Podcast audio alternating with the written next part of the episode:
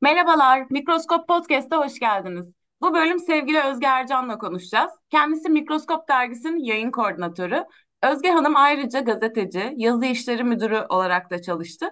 Edebiyat dergileri için de söyleşiler yaptı, yapıyor ve dijital iletişim mecralarını yönetti. Özge Hanım hoş geldiniz öncelikle. Merhaba Deniz Hanım, hoş buldum. Çok teşekkür ederim. Ben ben çok teşekkür ederim programımıza katıldığınız için. Öncelikle dergiyle yollarınız nasıl kesişti? Biraz bahsetmek ister misiniz? Tabii ki seve seve. E, Müge benim çok eskiden beri tanıdığım aile dostum, e, arkadaşım, sırdaşım. E, bu e, mikroskop e, kurulduktan birka, bir, birkaç ay sonra bir gün telefonla görüşürken ben bir dergi kurdum. Neden sen de yazı yazmıyorsun dedi. Ben de neden yazmıyorum dedim. O zamanlar kurumsal hayattaydım. E, o nedenle de hani e, biraz daha böyle zorlu bir, e, meşakkatli bir yoldaydım e, yoğunluk anlamında. Tamam yazıyorum dedim ve başladım. Ee, Böyle mikroskop serüvenim de yaklaşık bir buçuk senedir devam ediyor. Aralıklarla yazılar yolladım. Kendi yoğunluğuma göre yazı, yazı iletmediğim zamanlar da oldu. Ama e, Müge'nin vesilesiyle oldu. E, mikroskopa dahil oldu. Ve ne mutlu ki oldu. İyi ki de olmuş gerçekten. Peki dergimizin Ocak sayısında bizi neler bekliyor? Neler var yeni sayıda? Bu sayımızda a- ana temamız Ocak. Yani Ocağı Ocak'ta karşılıyoruz.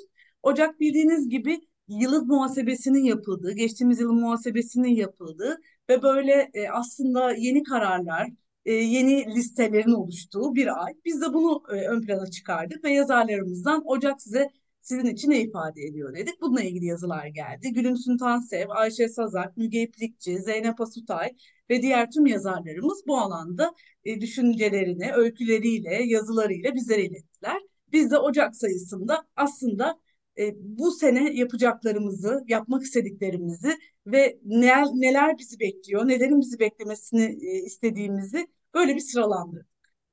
Peki şahane bir sayı bizi bekliyor o zaman. Sabırsızlıkla okuyacağız. E, edebiyatla siz nasıl bu kadar haşır neşir oldunuz? Yani küçükken çok okur muydunuz? Tabii babanızdan dolayı muhtemelen kitaplarla dolu bir evde büyüdünüz, değil mi? Nasıl oldu tüm bunlar? Aslında e, ne zaman haşır neşir ol, olmadım ki diye bir karşı soruyla size geri gelmek istiyorum. E, cevap vermek istiyorum. Çok pardon. E, yani e, son derece kitaplarla e, sarılı, edebiyat çevresiyle örülü bir hayatım oldu. Çocukken e, yani böyle çok sıklıkla görüştüğüm insanların başında çok ufakken Can Yücel e, vesaire Can Yücel'in evinde çok sık bulunuyordum. Ondan sonra e, hatta Can Dede der öyle diyeyim. E, kitaplar da o anlamda hep çevremde oldu. Yani işte Senur Sezer, Adnan Özelçiner, Can Yücel, Tarık Dursunka, e, Fazıl Üstü Dağlarca'ya dede derdim. Ve onlarla her türlü ortamda da görüşürdüm. Yani şöyle söyleyeyim, Kadıköy'deki o sahildeki kıraathanelere babam giderken beni de götürürdü e, Dağlarca dedeyle görüşelim, görüşüyorum sen de gel diye. Böyle daha değişik diyebileceğim böyle biraz e, filmlere konu olacak bir çocukluk yaşadım o anlamda. E, güzel miydi? Güzeldi. Edebiyatla ürünlüydü. E, edebiyata dair, e, daha doğrusu kitaplara dair ilk e, izleyimde olan görüntüde şöyle bir şey. Bir kanepenin altında Salman Rushdie'nin e, Şeytan Ayetleri bize gelmiş ve onu karalıyorum ve çok ufak yaştayım. Onu o zamanlarda tabii biz şey Türkiye'de yasaklı bir kitap. Tabii. Hani onu karalarken o onu hatırlıyorum. Yani babam hep onu anlatırdı. Hani şeytan ayetlerini karalıyorsun ve bir yere çekiştirmişsin. Bu e, kitapları çekiştirme, kendime dahil etme, çantama atma olayı uzun yıllar devam etti. Hatta böyle varlıkta bir takım kitapların tanıtımı olduktan sonra babam onları bulamazdı evde. Özge senin odanda değil mi kızım derdi. Ben de nereden anladım falan derdim. Ondan sonra o şekilde e, benim odamdan çıkardı yani o kitaplar. Ve şey e, yani böyle bir e, aslında çok böyle edebiyatla iç içe olduğumu anlamadığım çocukken, gençken hani ama sonrası geriden baktığımda ve uzaktan baktığımda tamamen edebiyatla örülü bir hayatım oldu. Çok güzel. Peki edebiyat dergileri için söyleşiler yapıyorsunuz. Kitaplarla ilişkiniz bununla da sınırlı değil. Ayrıca babanız Enver Ercan için Enver Ercan sen sözcüğün tekisin ve Enver Ercan ben şiirimi yazarım sonsuzluk varsa gider başlıklı iki kitap hazırladınız. Kitap hazırlama işi nasıldı? Bu süreç nasıl gelişti?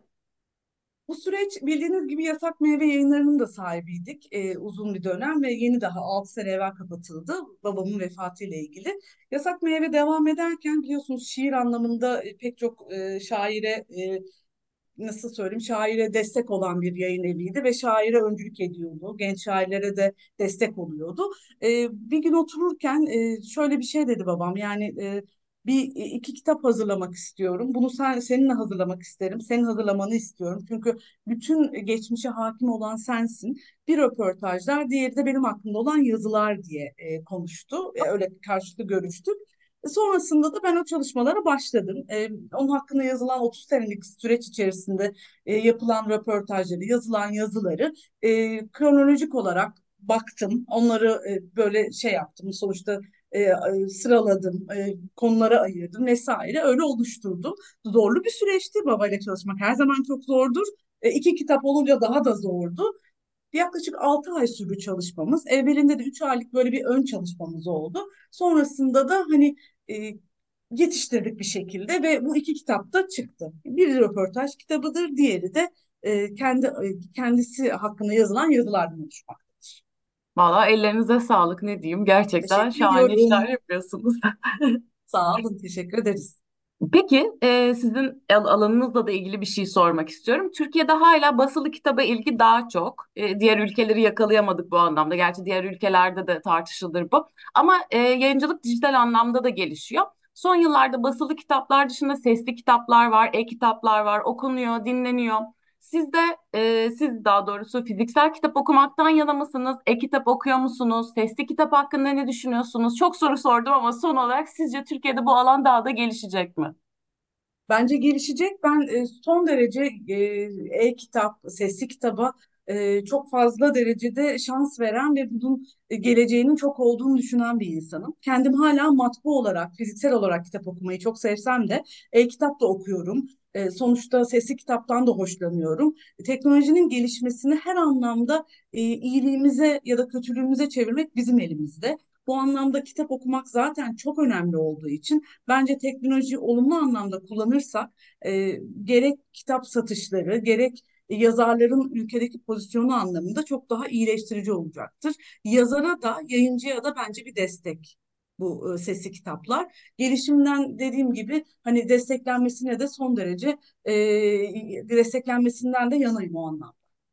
Çok teşekkür ederim Özge Hanım. Çok keyifli bir söyleşi oldu.